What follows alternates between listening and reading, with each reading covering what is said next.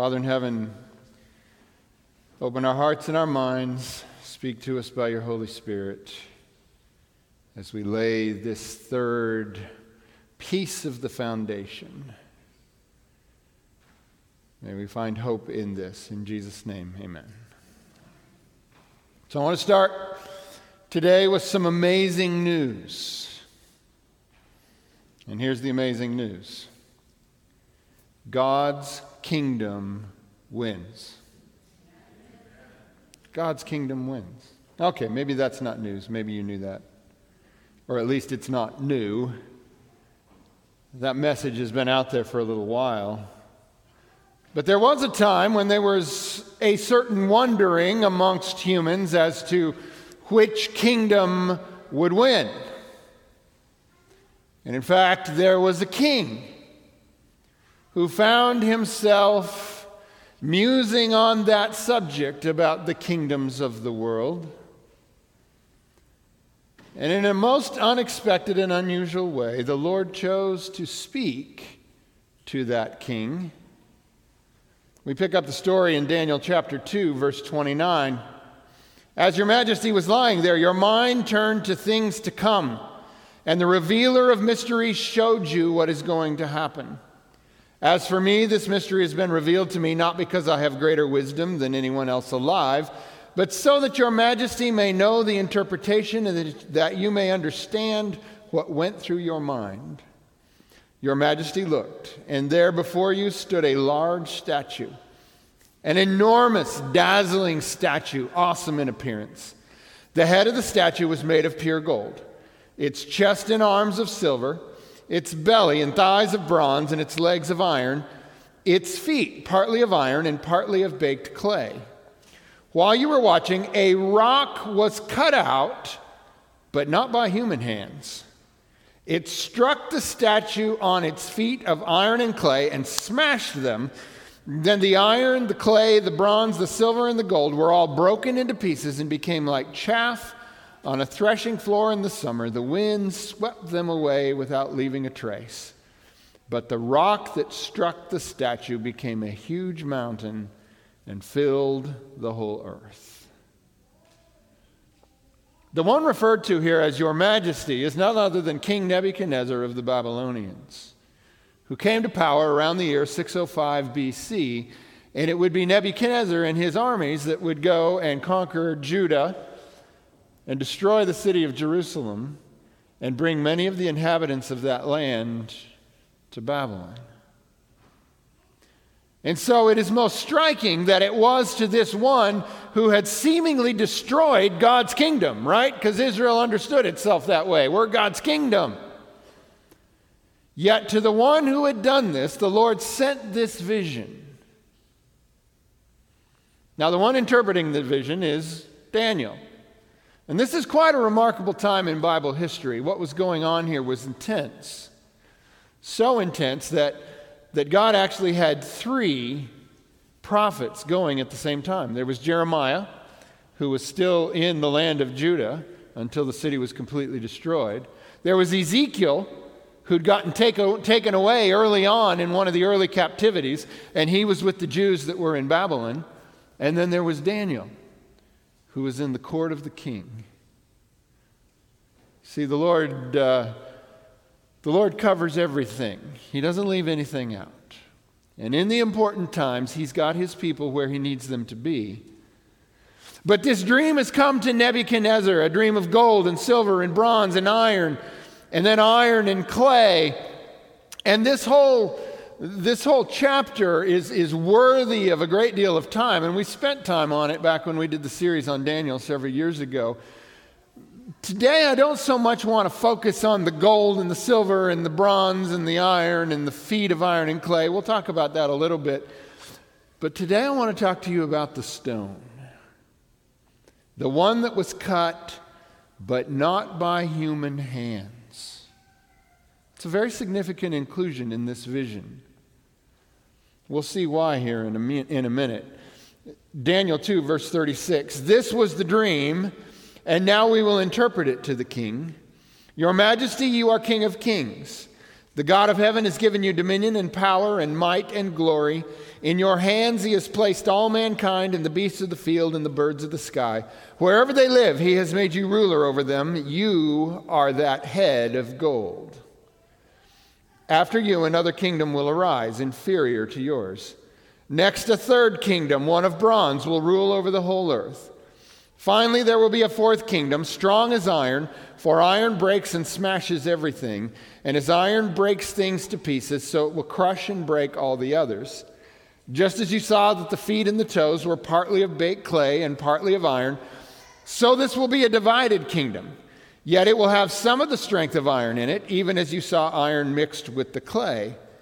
As the toes were partly iron and partly clay, so this kingdom will be partly strong and partly brittle. And just as you saw the iron mixed with baked clay, so the people will be a mixture and will not remain united any more than iron mixes with clay.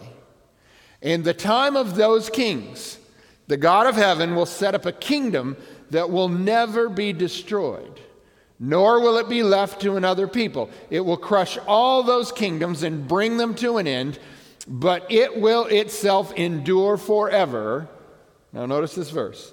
This is the meaning of the vision of the rock cut out of a mountain, but not by human hands. A rock that broke the iron, the bronze, the clay, the silver, and the gold to pieces. So, this vision that Nebuchadnezzar has seen, that Daniel has explained, is a description of the progression of history and the kingdoms that would rule that region of the earth where God's people were, and on from there to the end. You had the Babylonians. After them would come the Medes and the Persians. After them, the Macedonians, the Greeks. After them, Rome. But then you have the mix. It's a story of the progression of human reality. You see it all the time, right? One, one group rises for a season and then they fall, and then another group rises for a season and then they fall. But all of this is set in, in opposition, in juxtaposition with the kingdom that never falls.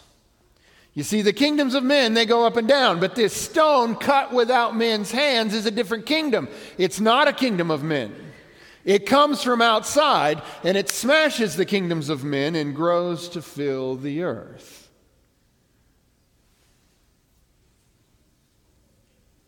This rock represents the culmination of the victory of God. This is his great purpose. And the victory of God will be final when his kingdom, cut out from his mountain with no help from human hands, has destroyed the kingdoms of men and has filled the earth. The earth is filled with your glory. We're focusing on the messages of the three angels. And for the last several weeks, we've been focused specifically on the first angel. Let me read you those words Revelation 14, verses 6 and 7. And I saw another angel fly in the midst of heaven, having the everlasting gospel to preach unto them that dwell on the earth, and to every nation and kindred and tongue and people, saying with a loud voice, Fear God and give glory to him, for the hour of his judgment is come, and worship him that made heaven and earth, and the sea and the fountains of water. So I've been suggesting to you that this first angel represents the victory of God. And this angel comes and announces three key points. Points that would be particularly significant for the time in which this angel goes forth. The very first is he comes with the everlasting gospel. We talked about this two Sabbaths ago, and if you missed that, I encourage you to go back to the archives and, and familiarize yourself with it because this is foundational. This is where our faith begins the everlasting gospel, the story of the life, the death, and the resurrection of Jesus. It is through the life, death, and resurrection of Jesus that God has won the victory. And when you confess that you believe that it is as the Bible says, Jesus is the Christ, the Son of God, when you believe those two pieces, that he is the one prophesied in the Old Testament, the Messiah to come, and also the literal Son of God, the day you believe that fully in your heart, you have become Christian. That's what Christian means. People who believe Jesus is the Christ, the Son of God. Take away any piece of that, not Christian. I'm not trying to be mean with that. I'm just saying Christian is a descriptive word. It describes those who believe Jesus is the Christ, the Son of God. It's very simple. And it's foundational if you want to be a Seventh day Adventist, because Christian is the first piece. And then we skipped a part and we went to the end of the passage last Sabbath and we talked about the Creator God. We talked last Sabbath about the fact that for most of the history of the world, everyone, every nation, every people assumed some kind of a God somewhere, somehow created the world. Now, that sounds a little strange to us because we live in a very unusual time. The time we live in is really the only time in the history of the world where a significant portion of the population believes that somehow the universe came into existence without a God. And isn't it interesting that right at this time, the first angel would go out with the message believe in Jesus, your Savior, but also believe in God, the Creator. Why does it matter so much? Well, here's why it matters so much because the third piece of this is coming. And here's how it works you see, if God is the creator, then he also has the right to make law, and he also has the right to bring judgment. But if God is not the creator, he has no business making law, and he has no right for judgment. He's just an outside power that's taking over. So if we lose that notion of God as creator, if we let that go, the entire enterprise of the faith falls apart. Because, first of all, if Jesus is the Son of God and God claims the identity as creator and he's not, that makes God a liar. That makes what is Jesus then? And what in the world was he doing? You see how the whole thing falls apart? And this next piece makes zero sense if God is not the creator. Because you see, today we're going to talk about the third piece of this angel's message. But as I got into it this week, I realized I can't tell you everything in the time we have today that I want to tell you about this. So we're actually going to break it into two pieces. Today we're going to talk specifically about judgment. Next Sabbath, we're going to talk about why the founders of the Adventist church believed that the time of judgment had come. So we're going to do that next Sabbath. We're actually going to break this into two pieces.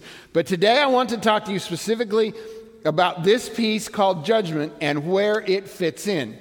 There are three parts to the victory of God. Number one, the victory that Jesus achieves for us with his life, death, and resurrection.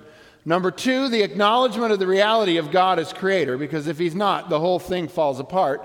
And number three, the judgment. Why is that part of it? Well, let's look at it this way. In the beginning, God creates this world. And He creates for this world a race of people called humans. And He makes us in the image of God, and He gives us authority in this world. And unfortunately, we ally ourselves with God's enemy. And God's creation is marred. But God is not content to see us destroyed. So He makes a plan.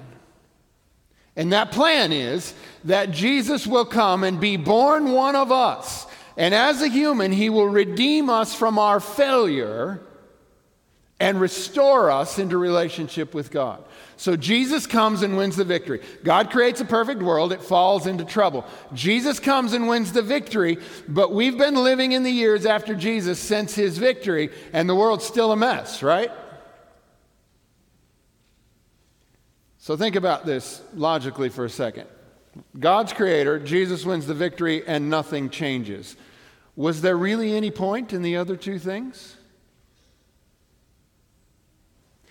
If there isn't a point somewhere along the timeline where God restores the original order, then what was the point of Jesus coming in the middle, right?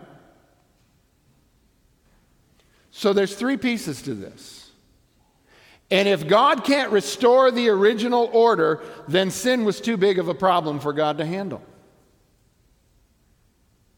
So all three of these are critical. God creates, Jesus wins the victory, and then judgment. You see, judgment is the means by which God restores the original order.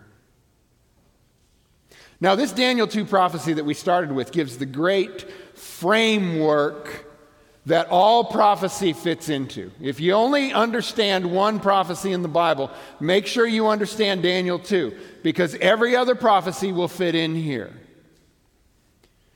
It starts out with Nebuchadnezzar, you are the head of gold, but the kingdom of Nebuchadnezzar would fall to the Medes and the Persians. The Medes under, Medes under Darius and the Persians under Cyrus would come and attack the city and defeat the Babylonians. And then the Medes would kind of decrease, and the Persians really would become the power in that kingdom. And everyone would think that they were unstoppable. Until a young man named Alexander, who would later be called Alexander the Great, would rally the Macedonians and the Greeks and would come from the west at lightning speed and destroy the Persian Empire, just utterly destroy it. Nothing ever stood in Alexander's way. He kept going and he kept going and he kept going. And he got all the way to India and he was fighting in India and he was winning over there until one day his soldiers said, Enough. And they turned around and went home. They didn't go home because they ever got beat. They went home because they got tired of winning, I guess. They turned around and went home, and Alexander made it back as far as Babylon, where he died in his 30s, having conquered everything he could get his army to fight. Kind of makes you feel like an underachiever, doesn't it? After he died, his kingdom would break into four parts. And out of one of those parts, a little city by the name of Rome would grow in importance until it consumed the whole of that empire and became the mighty Roman Empire that would be in place when Jesus would come and even after that in the early days of the church. But here's the thing about Rome it never really got defeated. No great empire came along after Rome, defeated it, and took over that whole area. Rome just sort of disintegrated into what are today the nations of Europe and the nations of the Middle East. And you know a little bit of history. You know the days we're living in. Have the nations of Europe and the Middle East ever been able to come together again? Nope. So, what did the image have? It had a head of gold, then it had silver, and then it had bronze, and then it had iron. But do you remember what the feet were? Iron mixed with clay. Iron and clay don't mix.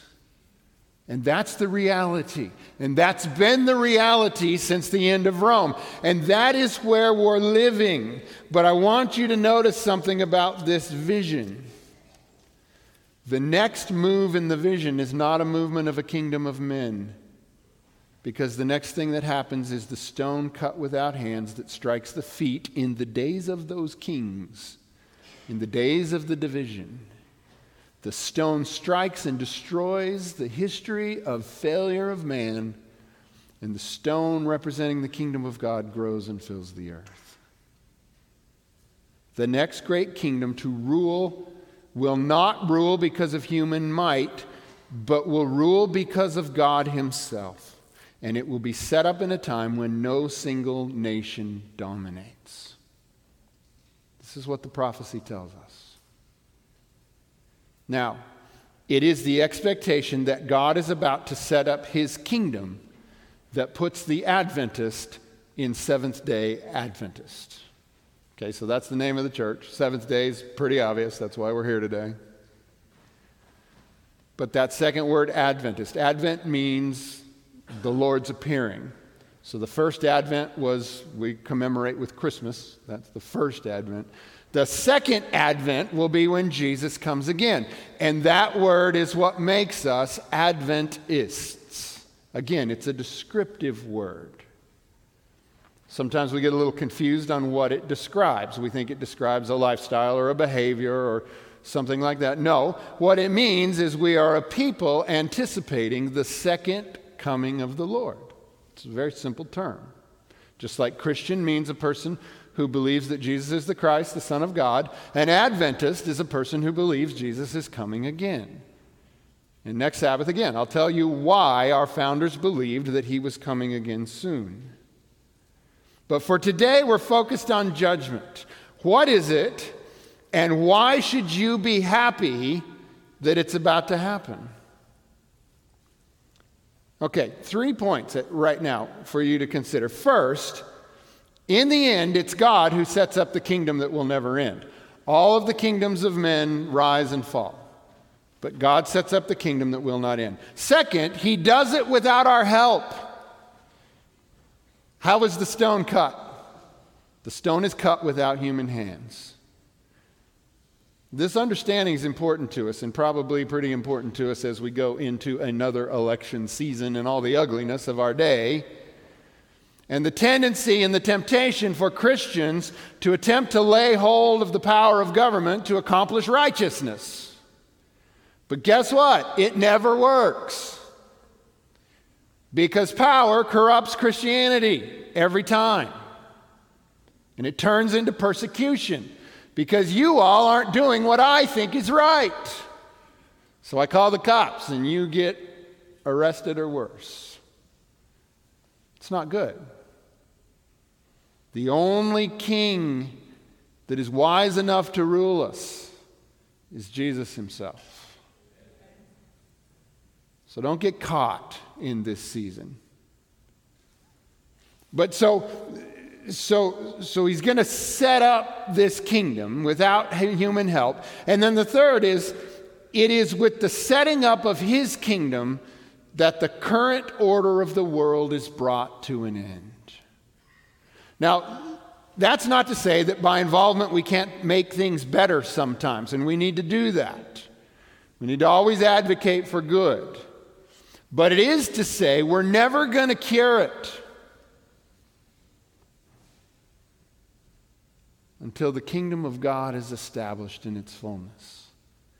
And that won't happen until after the judgment. So, how does God do this? Well, let's look at Revelation 14, 6 and 7 again.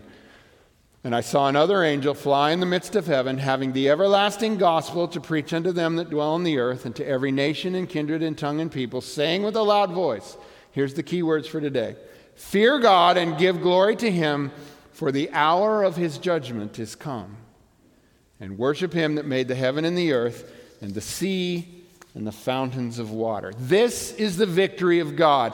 Jesus wins it in the middle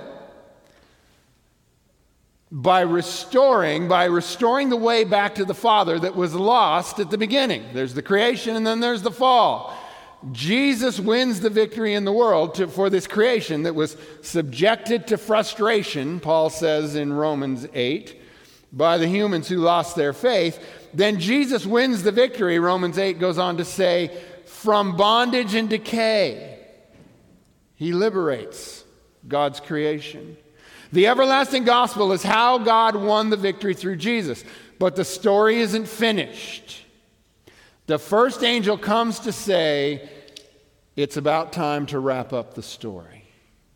It's about time for it to be finished.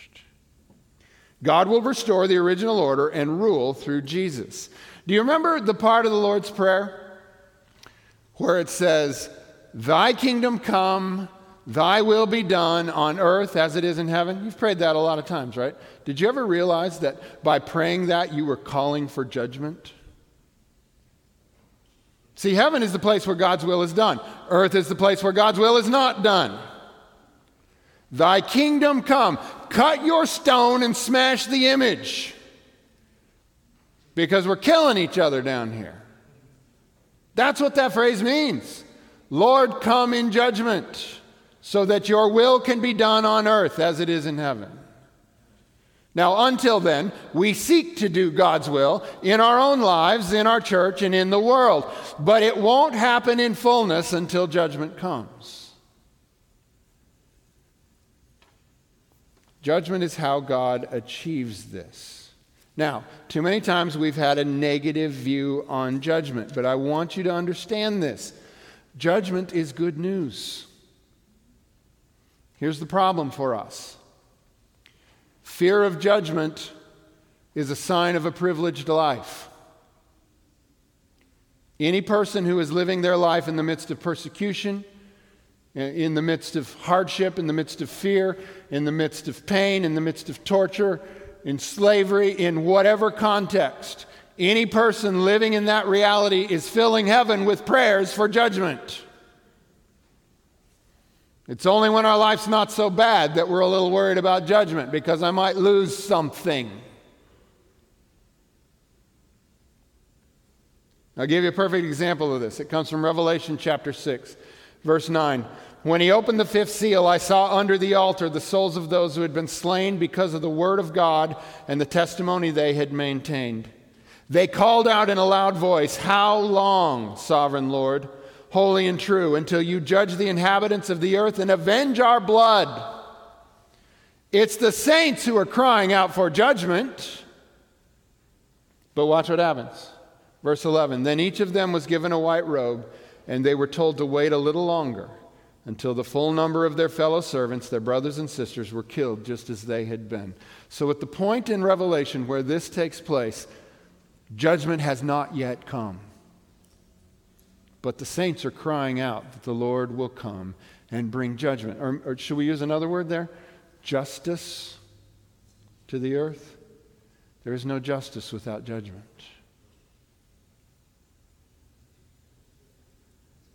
The saints call for judgment, but God continues to extend mercy.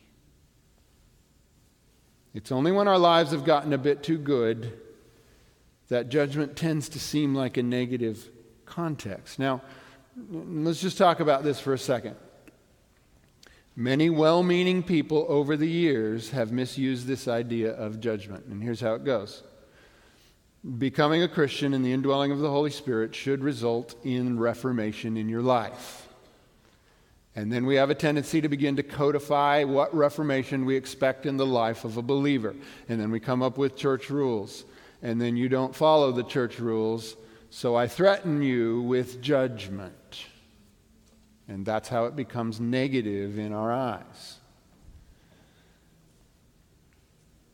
So much so that if you're of a certain age in here, you heard so much negative judgment talk that you vowed you would never be that way with your own children. And as such, we've created a generation of younger people who don't know the difference between right and wrong. See how we go back and forth? It's not good. Well meaning people have gotten us into a trap. Jesus himself says, Go and sin no more. But sometimes in our frustration, because people aren't doing right, we say, Do it my way or you're lost. Okay, it's not our job. We don't get to make that ruling. Too often, judgment or the threat of judgment has been the whip we use on the believers instead of the warning we take to the unbelievers.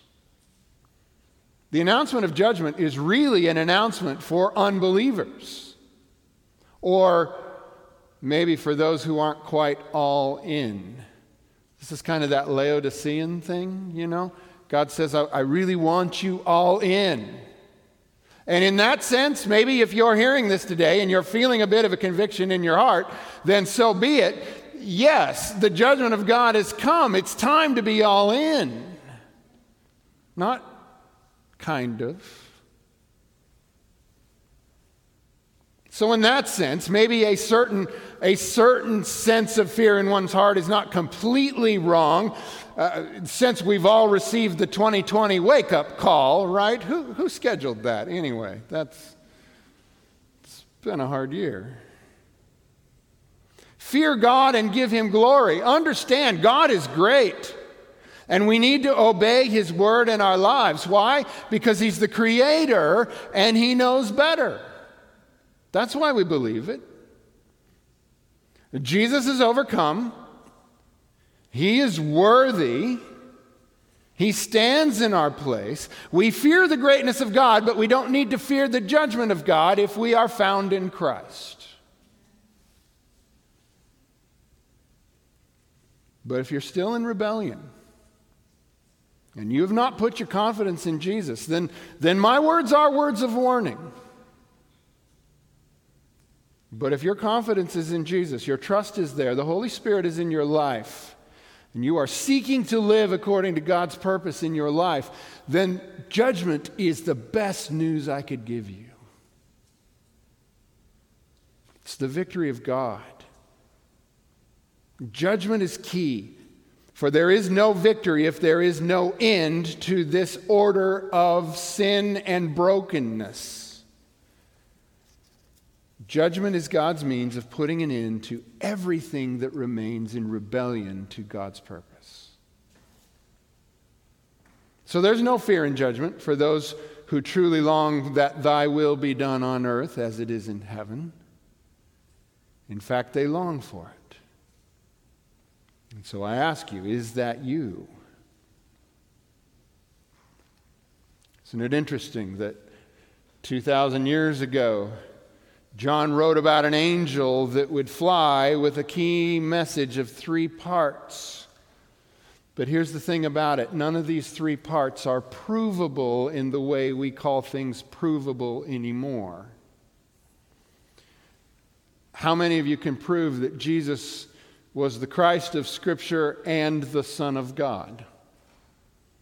That's going to be a little hard to prove, isn't it? Now, there's evidence. But would we call it proof? How many of you can prove that in the beginning God created the heavens and the earth? Where were you standing when He did it? Okay, that's going to be a little hard to prove. How many of you can prove that judgment is coming? Well, you can kind of prove that after it happens, but you can't really prove it before, can you? So, isn't it interesting that all three of the things that the angel says we can't, by our normal means, prove. We have to receive them by faith. Did, did you take geometry when you were back in academy? You remember geometry? You had given, and there were givens, and then you had your proof, and then it got to the bottom, and it said, therefore, and you gave your conclusion. Okay, these three things are not the therefores, these are the givens. You receive them by faith. You see, this angel expects us to believe what he knows. He expects us to believe in the everlasting gospel that the life, death, and resurrection of Jesus changes our reality. And our response is faith in Jesus. He expects us to believe that in the beginning God created the heavens and the earth. And he expects us to believe that in a day where so much of the culture has shifted from that. And he expects us to believe that the hour of judgment is upon us and that God is ready to finish this job. Now, something I want you to notice about those three things we just talked about humans don't help with any of them. How many of you advised God on the creation? We're part of the creation. We had no part of that. We receive our lives by grace. How many of you helped Jesus save us? No, in fact, we worked at odds with him and are the ones who killed him. So, no, we didn't help there. How many of you are going to help God with judgment? Nope. The three great foundational realities of the faith we have no part in. God gives them to us by grace. And we receive them and stand on them as our foundation. Then there's the stuff we do. But that stuff is the foundation. These three things that I just described to you faith in Jesus, God as creator, and that the hour of his judgment has come constitute the core of what it means to be a Seventh day Adventist faith in Jesus, belief in the Creator God, and belief that the hour of judgment has come. That's the core. Now, we built stuff on top of that. There's more. There's doctrine, there's all kinds of things that are built on that, but that's the heart of it. A faith that begins in and is centered in Jesus Christ, faith in God as creator, and a faith that Jesus is coming again to execute the details of the victory of God. And you know what happens to us when we believe these things, when these are anchored in our heart? Romans chapter 5, verse 1. Now, therefore, since we have been justified through faith, We believe these things by faith, we receive them by faith. We have peace with God through our Lord Jesus Christ, through whom we have gained access by faith into this grace in which we now stand. And we boast in the hope of the glory of God. Not only so, but we also glory in our suffering. Do you see how standing on this foundation can help us in practical life? We glory in our suffering because we know that suffering produces perseverance. This perseverance word is going to show up in the third angel. We're going to talk about it in a few weeks from now. This is that hupomone word. If you've been around here long enough, you've heard that one thrown around. Suffering produces perseverance. Perseverance, character, and character, hope. And hope does not put us to shame because God's love has been poured out into our hearts through the Holy Spirit who he has given us. So, those who are standing by faith on this foundation, they'll suffer, but it'll lead to perseverance, which will develop character, which will result in hope. And they will live in hope in this time. Hope in Jesus as Savior and Lord. Hope in God as the loving Creator. And the hope in the promise that Jesus will come again and put God's world back to the way it was in the beginning. This is the faith that gives us hope. Jesus is Savior and Lord. God is creator of all things, and Jesus is coming again soon. That's a full faith right there. That's a full hope right there.